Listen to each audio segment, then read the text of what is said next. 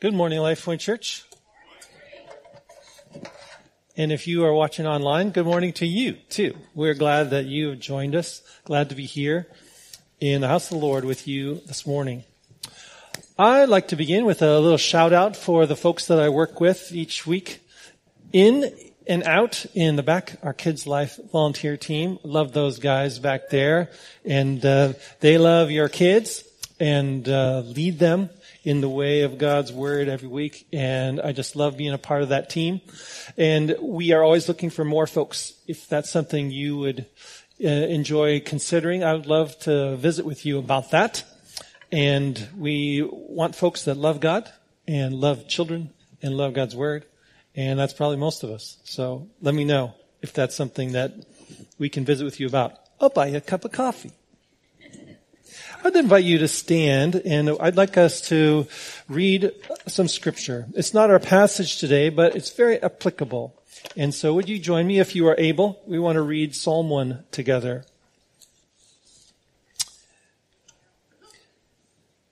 Let's begin. Blessed is the man who walks not in the counsel of the wicked, nor stands in the way of sinners, in the seat of scoffers.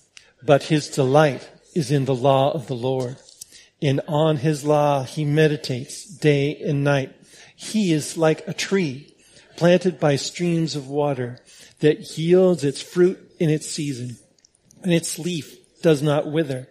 In all that he does, he prospers. The wicked are not so, but they are like chaff that the wind drives away. Therefore the wicked will not stand in the judgment, nor sinners in the congregation of the righteous. For the Lord knows the way of the righteous, but the wicked of the wicked will perish. Thank you. That is God's word. Have a seat, please, and we'll begin with a word of prayer. Let me pray for our time together. Thank you, God, for your word, the word of God. And uh, it's quite a gift that you've given to us. God, you use it in amazing ways. It's living and active, sharper than any two-edged sword. It has this way of coming right to the heart of the matter of our heart. So we thank you for our time together today as we get to talk about it together as um, brothers and sisters in Christ, as your your family here on 26th Avenue, and uh, we love our time together each week, and uh, ask you to pour out your your Spirit's blessing on this time together in Jesus' name. Amen. I'm also loving spring and the sun breaks that come with it. Sunny breaks. They're awesome. Even if it happens to be raining, this is what I think. I go, even if it happens to be raining, there's the hope. There's the hope that the sun could break through. Maybe, just possibly, kind of, sort of, hopefully, you know, and it gives a person hope. Just saying. I get to go on a lot of walks in the morning and I love seeing the, the change that comes over our neighborhood. And this week is heather blossom week. Even on the way over here, I saw this whole front yard, the whole bank of heather blossoms. It was really, really nice. Crocuses have been up a little bit longer. This was a great week for daffodils. And I even saw some hyacinths starting to come up. And I keep track of these things because my wife loves gardening too. And we just kind of root on the flowers in our yard coming up this kind of year. So um, it has something to do, though, with what we're talking about today, and it got me thinking uh, back to a little poem that I wrote for my mom a number of years ago, and it's going to get us started this morning. Uh, it's called A Million Miracles. Just listen. It doesn't take long. It'll get us started. A single seed fell to the ground, making a sound only an ant could hear. It settled in the soil, and as sad as it was, it seemed the end of the story was near. But with a miraculous move, that sensational seed split open from bottom to top. It sent its roots down and in spectacular fashion shot its shoot straight up. I suppose there's a seed of some sort that began every flower and bush and tree. And right there amid soil, sunshine, and rain, a million miracles grow, it seems to me. Our passage today is Acts chapter 5, verse 17 to 42. And in that passage, we see that an angel spoke a word to the apostles, a word from the throne room of God, okay? And this is what the angel said to the apostles, go and stand in the temple and speak to the people all the words of this life. And I stopped at, as I saw that phrase, the words of this life. I love that. It reminded me what Jesus said when he said, I am the way and the truth and the life. I think of that angel message and I think the words of life. Jesus is the word of life. He's the message, you know, of life. He's that message of transformation, that message of salvation. And Jesus himself said in John chapter 10, says, the thief comes to kill, sorry, the thief comes to kill, steal, and destroy. I came that they might have life and have it abundantly. I looked at this, it was a curious phrase to me, this Jesus life. I looked at one, what one commentator said about it, and this is what they said in the Believer's Bible Commentary, is that it is not just a creed or a set of doctrines, but a life. The resurrection life of the Lord Jesus imparted to all who trust him. So it's a great time of year to think about this life-giving effect of the message of Jesus. It's transformative. It's like when a seed falls to the ground and dies, but that's not the end. It's just the beginning. And even more than the life that comes from a buried seed. This transformative effect of the gospel message of Jesus really, really is miraculous. So we're going to take some time this morning to think about this uh, before we dive into our passage in Acts. So we're going to look at how the gospel message landed on some religious leaders. We're going to look at how the gospel message landed on the disciples. But before we get that far, I'd like us to consider how that message lands on you and me. And Jesus taught a parable, and I'd like just to refresh our minds what this parable is. It's the parable of a sower. It's in Matthew 13. Listen as I read along uh, this passage. Jesus shared a sower went out to sow. And as he sowed, some seeds fell along the path. And the birds came and devoured them. Other seeds fell on the rocky ground where they did not have much soil, and immediately they sprang up since they had no depth of soil. But when the sun rose, they were scorched, and since they had no root, they withered away. Other seeds fell among thorns, and the thorns grew up and choked them. Other seeds fell on good soil and produced grain, some a hundredfold, some sixty, some thirty. He who has ears, let him hear. I was in Matthew chapter 13. Jesus said that the seed was the word of the kingdom. The seed lands on four different types of soils, four different types of people. Jesus described these people later on in the chapter, uh, verses 18 to 23. First, the hard soil. The hard soil along the path. These are people where the word never even takes root. The rocky ground. These are people where spiritual life begins to grow, but it's scorched because of the lack of the depth of soil. The ground with thorns. These are the people where spiritual life begins to grow, but it's choked out, overcome by the cares of the world and the deceitfulness of riches. Then the good soil. This is the person who hears and understands the word of the kingdom and fruit comes of it. Fruit grows and multiplies and the reach expands exponentially. Two questions for you guys. Two questions for us all. Which soil best represents you where you're sitting here this morning? And the second question I like better. Which soil would you like to have represent you this morning. The reason I ask those questions is because they were asked of me many, many years ago. I grew up in an unbelieving home. I love my home. My family is just awesome, but they were, it was an unbelieving home. But as a teenager, some of my teenager friends invited me to youth group.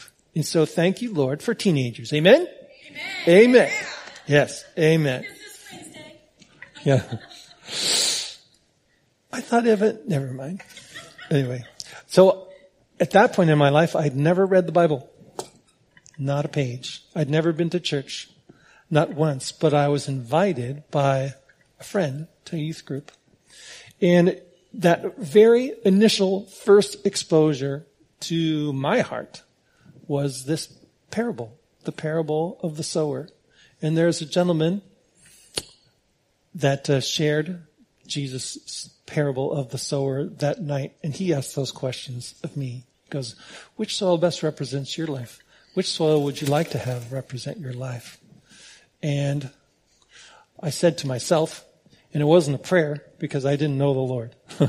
so I said to myself, but I think God was listening. I said, I want to be the good soil.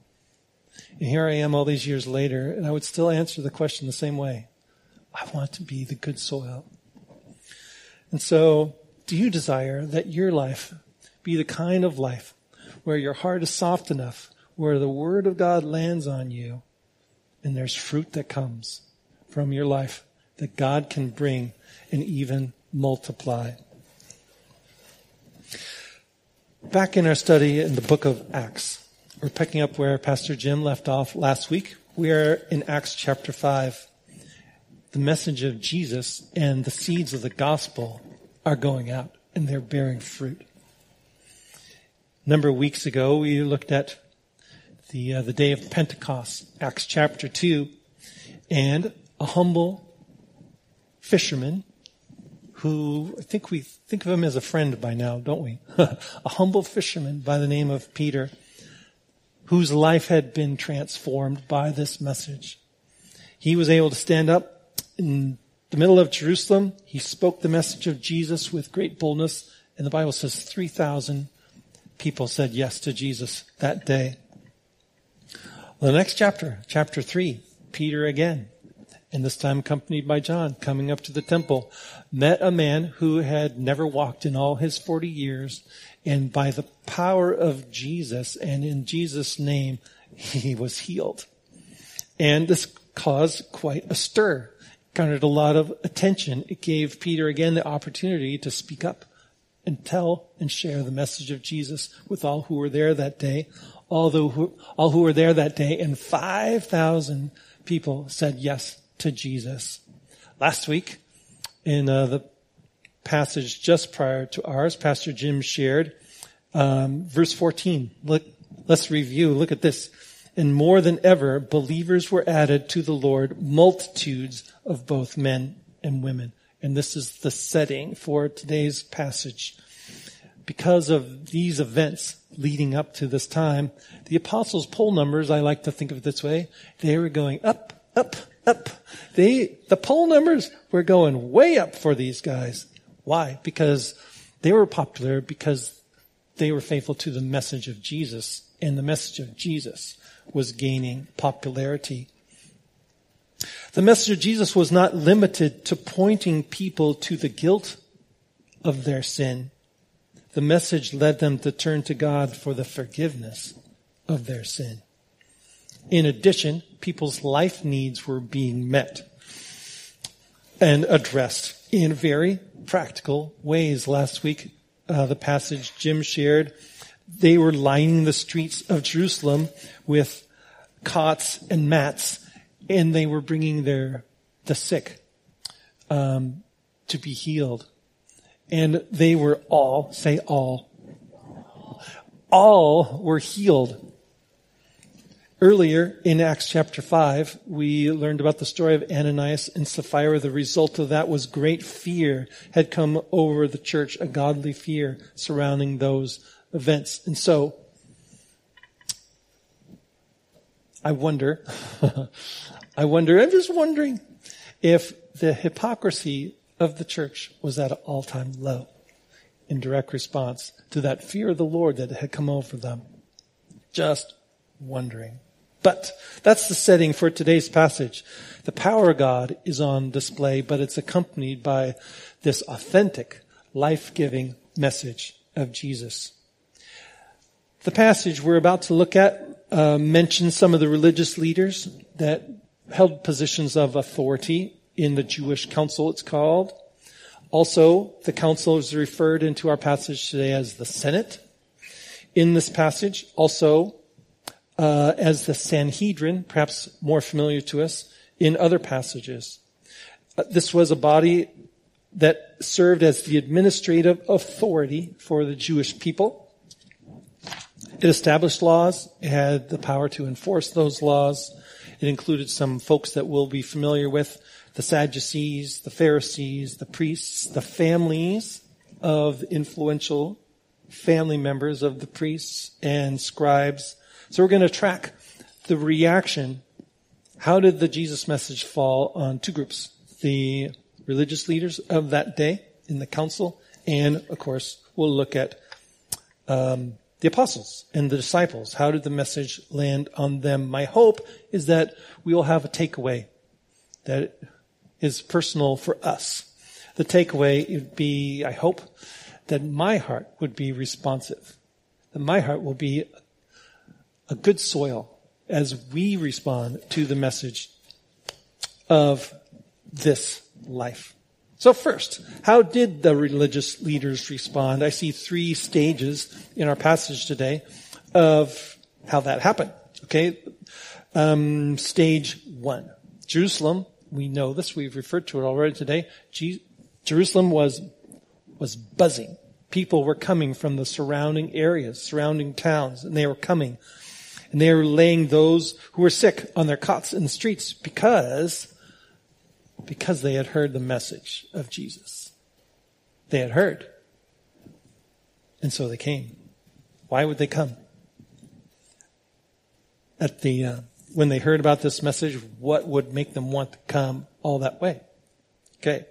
I thought of three things. One, the message was life-giving. The gospel offered forgiveness of sins. Two, it was practical. They were all healed of sickness, and whatever malady they had, they were healed. Talk about practical. Plus, I think, I'm just throwing this one in there, I think the message was cool. I think that's why they came. And I was thinking about this.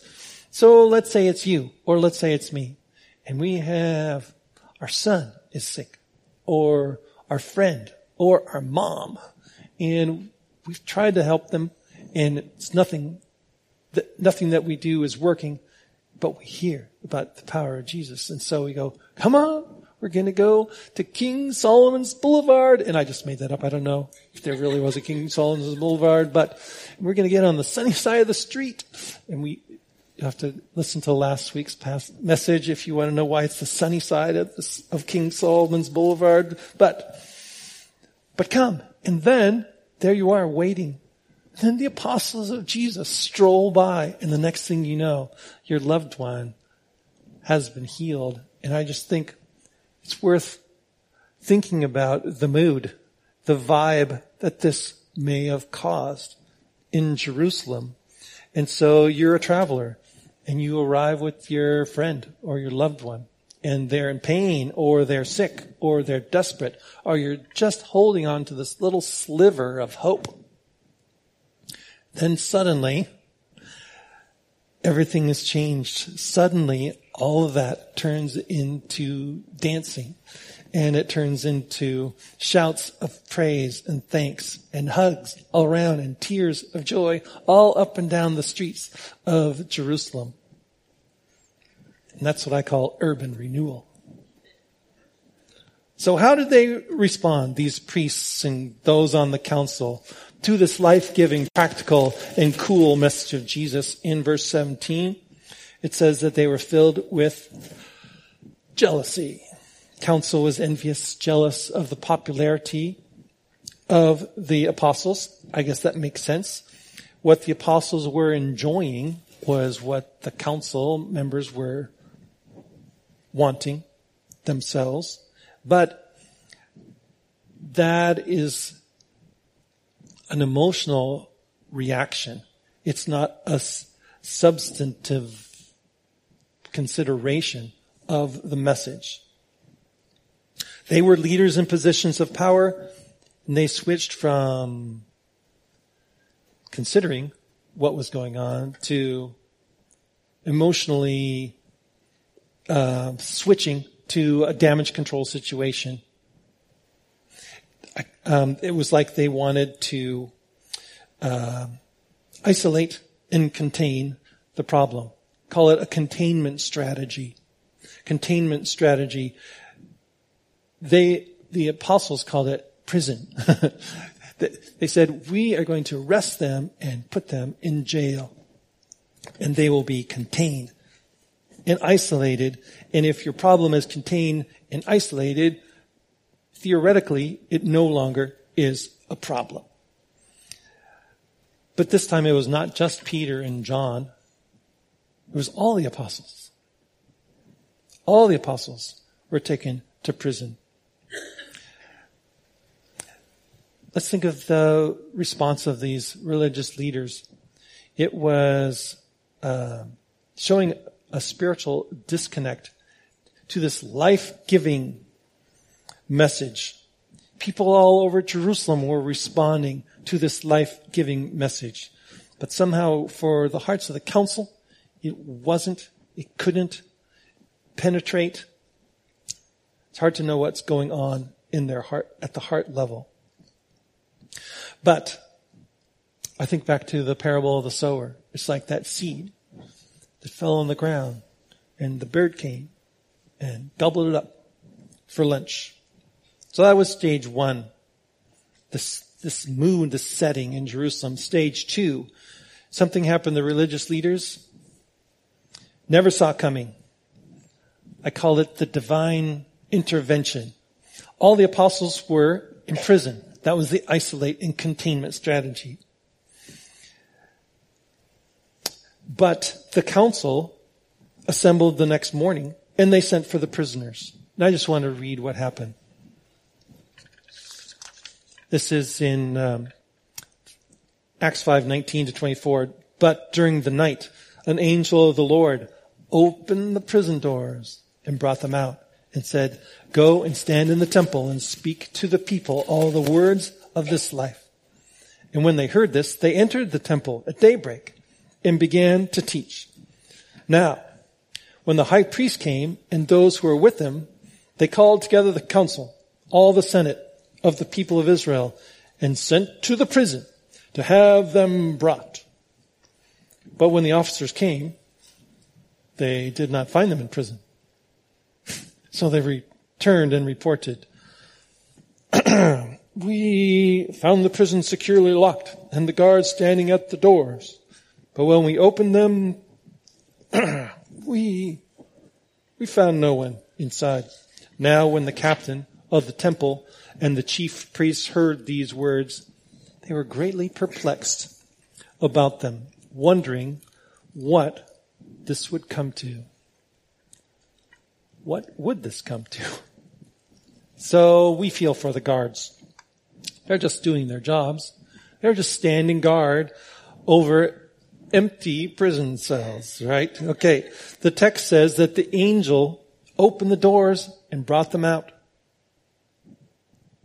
So the, it says that the guards were there beforehand, the guards were there after, so I'm just assuming that the guards were there during the prison break, the angelic prison break, and and I'm thinking they must have had some divine haze or some stupor or some zombie zoned out type thing happening to them. But um, I also picture these these are Jesus followers, friendly, love your neighbor folks. And so as they're going out, they're saying, "Thank you, guards. Shalom. Have a nice day." You know. And so out they went. The angel had opened the prison doors but then when they came, the doors were locked. And so the Angel picked the lock, and then when they were done, he locked it back up, and then so that they would have to open the locks before to look. And I think the whole thing is that the angels were messing with their minds. I think that's what happened. That explains it. The idea though is that this was a miracle that happened. There were miracles all over Jerusalem. There were miracles left and right. And this was a miracle. It was a divine intervention because there was no other explanation for why that would happen except that God was there and God accomplished it. So how did the priests respond to this angelic prison break? How did they respond to this divine intervention? Verse 24 tells us that they were greatly perplexed. They wondered what this would come to. To me, there's a little hope here, greatly perplexed. I think it's moving in the right direction away from filled with jealousy. So that's hopeful. But for you or me or someone, this could have been, I would say this should have been the aha moment. But for the religious leaders, all we can gather is that they assume that their containment strategy didn't work. So we need a new strategy they found the apostles at the temple teaching the people about the words of life just as the angel had commanded them to do. And it says in verse 26, they brought them in without force. And then they rebuked them. so I'll summarize the what the what the uh, the council said. One, you did not obey our directive. Two, you intend to blame us for the death of your leader. And it made me think of verse, uh, chapter 4, verse 20, when Peter and John were pretty clear. They said, they cannot but speak of what we have seen and heard. Council, you say what you want, but we gotta keep speaking what we have seen and heard. It should have come as no surprise to the council that they would disregard the council's directive. But again, they weren't dealing with the substance of what was going on. The message of Jesus, the changed lives all over Jerusalem, the miracles, the divine intervention that morning. It was about them. It was, you didn't obey us. You are trying to blame us. It seems it all came back to their control as leaders or more likely their fear of losing control. So the, the divine intervention prison break, it was met with hardness of heart. And um, this is how I, I wrote it down. Sometimes I get carried away, like this time. I go, it was like the Sanhedrin sized sack of seeds that spilled on the streets of Jerusalem that a flock of birds discovered and scarfed down for lunch. I do overthink these things. Stage three. The council thought the apostles would be their captive audience. Quite literally. Captive audience. But what happens when the captive audience escapes? Okay. In a little twist of fate here, it was the leaders themselves on the council that became the captive audience because the apostles, all of them were there and they weren't about to let this opportunity to respond to the council's rebuke go unanswered. And so they were uh, not just Peter and John, um, but all the apostles. It was Peter and John, however, it was their second opportunity to speak before the council. And uh, this time, again, it was with great boldness. They were doing just as the angel had instructed them to do, to speak the words of this life. But this time it was a direct, uh, tailor-made message for those who are on the council, and this is what they said. Verse 29 to 32. We must obey God rather than men. The God of our fathers raised Jesus, whom you killed by hanging him on a tree. God exalted him at his right hand as leader and savior to give repentance to Israel and forgiveness of sins. And we are witnesses to these things. And so is the Holy Spirit, whom God has given to those who obey him. So how did the council respond to the message of Jesus that was tailor-made, directly given to them? Verse 33 tells us they were enraged. They wanted to kill the apostles. That seems disproportionate. Why the emotional rage? And I think a few things in the passage we just read help us understand why they were so emotionally reactive to what they said. Look at this one. Whom you killed. It may not have been all that long ago that Peter and John were there the first time uh, before the council. Refresh our memories back in Acts 4:10. This is what they said. Let it be known to all of you and to all the people of Israel that by the name of Jesus Christ of Nazareth, whom you crucified. The council, I think maybe this was a sensitive issue. They had just said, and you intend to bring this man's blood upon us. And then the apostles had just said, the God of our fathers raised Jesus, whom you killed. so these were the law enforcers. These were the uh, these were the council members who were responsible to keep the law. I wonder if they started feeling accused of being lawbreakers, and maybe that ended up um, putting them, uh, backing them into a corner where a, a, person of power is going to respond with aggression uh, if they're feeling like their position is threatened. Okay, maybe that is somewhat gives us insight. There's another thing I thought we'd look at. The second aspect is the word leader. I thought this was pretty cool. Peter and the apostles said, God exalted him at his right hand as leader and savior to give repentance to Israel and forgiveness of sins. The word leader turns out is the same word we saw a couple chapters ago.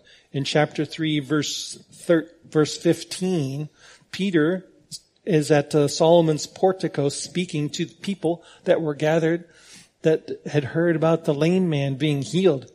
And he said that uh, this in chapter 3 verse 15, you killed the author of life. I was thinking about that. What if that was you? And they're saying, you killed the author of life from a historical perspective. How does, how does history treat you if you're the one that killed the author of life? And you know you're having a bad day when you realize that it was you that killed the author of life. All right. The third thing I thought would be good to look at is uh, Peter and the apostles' mention of Jesus and the Holy Spirit. Jesus, they said, God exalted him at his right hand. And the Holy Spirit, we are witnesses to these things, and so is the Holy Spirit. Sounds like another way of saying, God is on our side. Whose side are you on? And There's this, as we will track through the book of Acts in the weeks to come, there's this residual impact on the life of Jesus that doesn't go away. Okay. They are reacting to something that had already happened, but it's like they can't forget it. They can't forget it. It's like caught in their throat or something like that. We're going to see that as we go on in the book of Acts as well. So it's hard to know what's going on really in the hearts and minds of these religious leaders, but I think it's telling. They're, they're this emotional, um, enraged reaction. They wanted to kill the apostles. They wanted the problem to go away. The apostles were the problem, and they wanted it all just to go away. What was their coping strategy? It was aggression. Rather than dialogue, rather than exchange of thought.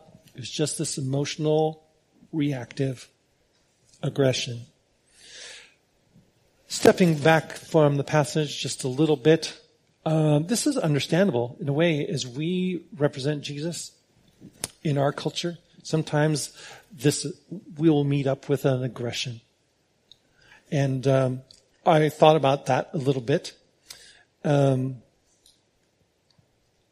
the gospel really very much can back a person into a corner because and uh, because it it uh, deals with heart issues of sin. So think of it in that way. You the message deals with the most sensitive area of a person. And they, they are feeling, they're feeling, uh, uh, guilt, uh, or attacked in that most sensitive area, they may well come out swinging like the council. But on the other hand, there's this invitation that the apostles gave to the council. So it was not the only reaction. They could have accepted the invitation. It was to give repentance to Israel and forgiveness of sins. The message was of repentance and forgiveness of sins, and yet that doesn't come from a seed on the hard soil. It comes from the good soil. That's a good soil response of humility. So really it depends on the soil of a person's heart. So this response that the apostles gave to the rebuke of the, the council led to another intervention of sorts, but this time it was from their own ranks. A man named Gamaliel. He was a Pharisee. And it was like God used Gamaliel to talk his colleagues back from the ledge. The key point is verse 39, where Gamaliel says, you might even be found opposing God.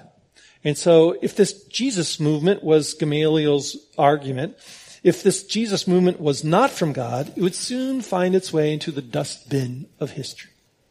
But if it is from God, trust me, Gamaliel may have said, trust me, you don't want to end up on the wrong side of God. The wrong side of history is bad. The wrong side of God is worse for those guys. So perhaps Gamaliel maybe had just heard what the apostle said. He said, we are witnesses and so is the Holy Spirit. And uh, that made him think, perhaps that's what made him think, hey, you don't want to be on the wrong side of God, not on this issue. And nobody, not even on the council, wanted to be found opposing God. So they took Gamaliel's advice and the council let the apostles go. But not before beating them and telling them not to speak in the name of Jesus because they weren't bitter or anything. So the religious leaders had the opportunity to respond to the message as much as anyone in Jerusalem had done. They, their response was more emotional reaction not substantive consideration. It didn't lead to a change of heart, only a change of strategy. The message of Jesus has a way of coming right at the heart, doesn't it? And it was all they could do to bat it away. They thought that they had dealt with this Jesus message once for all when it, Jesus was crucified. Back at Passover, they were looking back and thought of it, hey, back at Passover, we thought we were done with this. But just like Jesus, the message of Jesus is the message of life. And it doesn't go away. it's the message of resurrection. So, let's look at the apostles. How did they respond to these words of this life? This group of Jesus followers, as unlikely a group as groups go, I'm thinking some fishermen. There was a tax collector we know. There was a zealot. Some were driven by their doubts. Some were full of faith. Some were impulsive. Some I'm thinking were just quiet, right? It seemed particularly annoying to the council. Back in chapter 4 verse 13, they refer to them as common men. Well, it was these common men that had seen with their eyes and heard with their ears the message of Jesus in person, up close, personal. And what was their response? They believed. Not complicated. Their response was they believed. And that belief led to a change and a transformed life. Knowing Jesus reoriented their lives such that when they were arrested, it didn't seem altogether too much to faze them because this truth had lodged deep in their heart. They were, we just read, they were hauled before the legal authorities. Didn't seem to matter. The passage we just read really could have put them in danger of their lives. And they were beaten. How'd they respond? They rejoiced. Look at this verse. Verse 42. They rejoiced that they were counted worthy to suffer dishonor for the name. And they did not cease teaching and preaching that the Christ is Jesus. So when the gospel seed fell on the hearts of the disciples, it fell onto good soil that multiplied 30, 60, 100 fold. So now we come to ask the question, what needs to happen for us? I'm suggesting that we expand this message of the gospel, which may well have been the, the message of this life. Probably refers directly to the salvation message that needed to go out through all Jerusalem.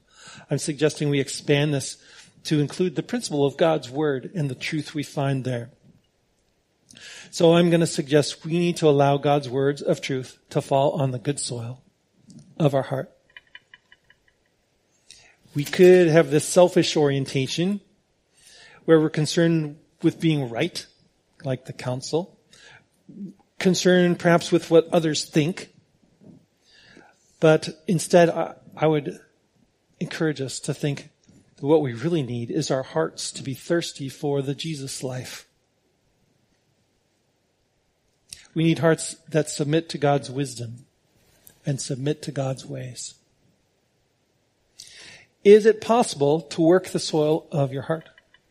You can work the soil in your garden, but can you work the soil in your heart? Is there a way to produce good soil? I think if we've never yielded initially in faith to Jesus, that's the first step. The words of this life. It's the message of the gospel. It's the message of salvation. When we put our faith in Jesus, we become a new creation, Paul said. 2 Corinthians 5:17 says, "Therefore, if anyone is in Christ, he is a new creation.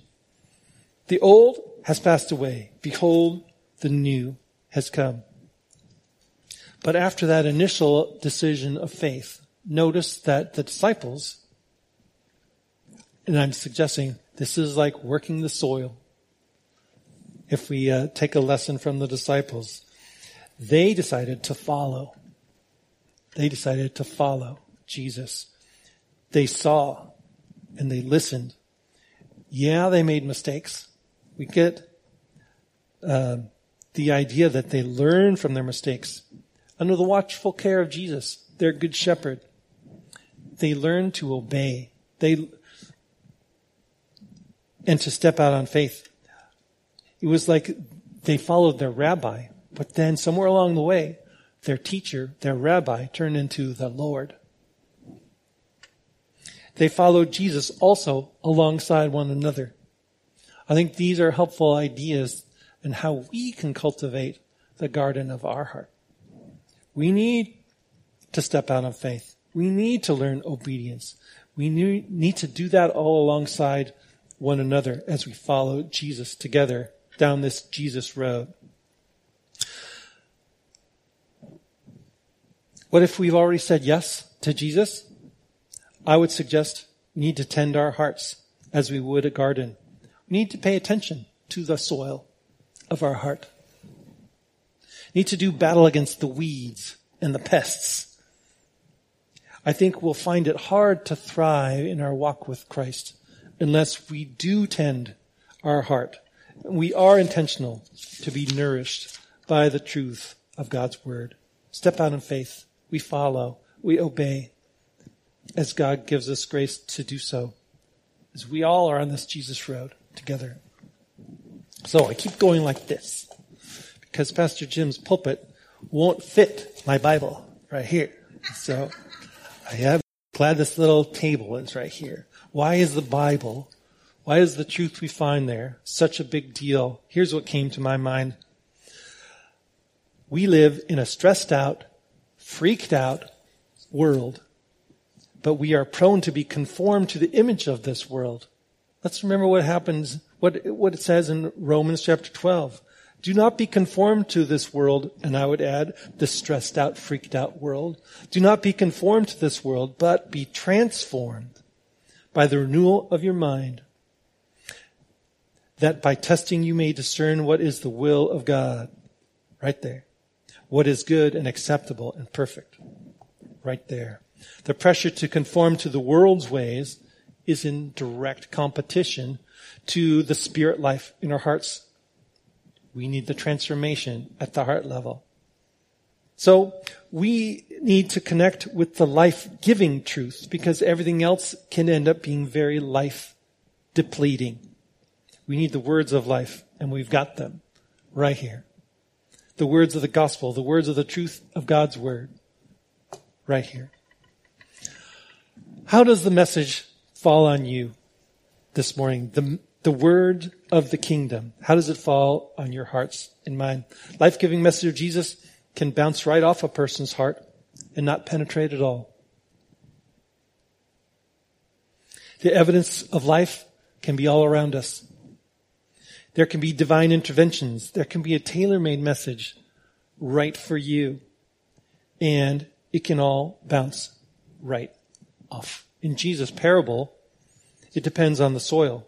For you and I, really depends on the condition of our heart. So I don't think it's a one and done.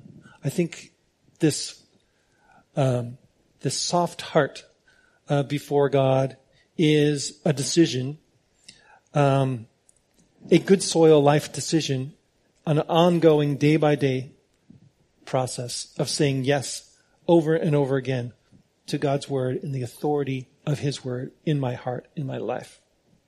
So how does that land on you today? In a way, it reminds me of the guards. We left them uh, at the council, scratching their head, wondering how that all happened. That the doors were locked and they were gone, and they were trying to make sense of it. And they were all it was all very perplexing. But I'm thinking of those guys because um, in the end, they were guarding nothing. All that time and energy expended to guard what turned out to be nothing at all. And I just think it would be a tragedy if we were to put a padlock on the lock and expend all sorts of energy and angst to stand guard over something that in the end turns out to be nothing. If we can only guard one thing, the Bible says what it should be. Proverbs 4:23 says, "Watch over your heart with all diligence, for from it flow the springs of life." So I'm going to suggest that as awesome as it is to come together as a church family each week under the authority of God's word together, this needs to be a daily rhythm in each of our hearts as we look to God's word each day, let us, let the words of this life, this truth, reorient us, refresh our hearts and minds so that we can remember our part in the story of God's kingdom that he is telling. We remember who we are in Jesus. I want to end this way. Our faith is in Jesus. Our sins are forgiven. We've been adopted into God's forever family as his sons and daughters. God is our loving heavenly father. He is God Almighty. He doesn't change like shifting shadows. He's the Redeemer. He is our Redeemer. We are new creations. The old life is passed away and the new life has come. And the new life that comes when we believe is a miracle. Let me pray for us and we're done. Thank you, God, for this word of life. This Jesus message, this life transforming power of Jesus in the heart of somebody who believes. And God, help us be an encouragement to each other to believe, to spend time in your word, to let it pour over us like spring rains, that you would find our hearts humble before you, that we would be receptive to your word on a day by day basis. God, thanks so much for Pastor Jim and his his uh, diligence to bring us the word of truth each week, week in and week out. We pray for him in that ministry that he has and takes so seriously, but that we also would be uh, willing to share this gospel message with those in our community, with those in our circle of influence, that you give us boldness like the disciples and the apostles had. So God, we thank you for our time together today. We love being together with God's people. And uh, we love it that uh, Jesus is the head of the church. And Lord, we um, thank you for being here with us today. We pray it all in Jesus' good name. Amen.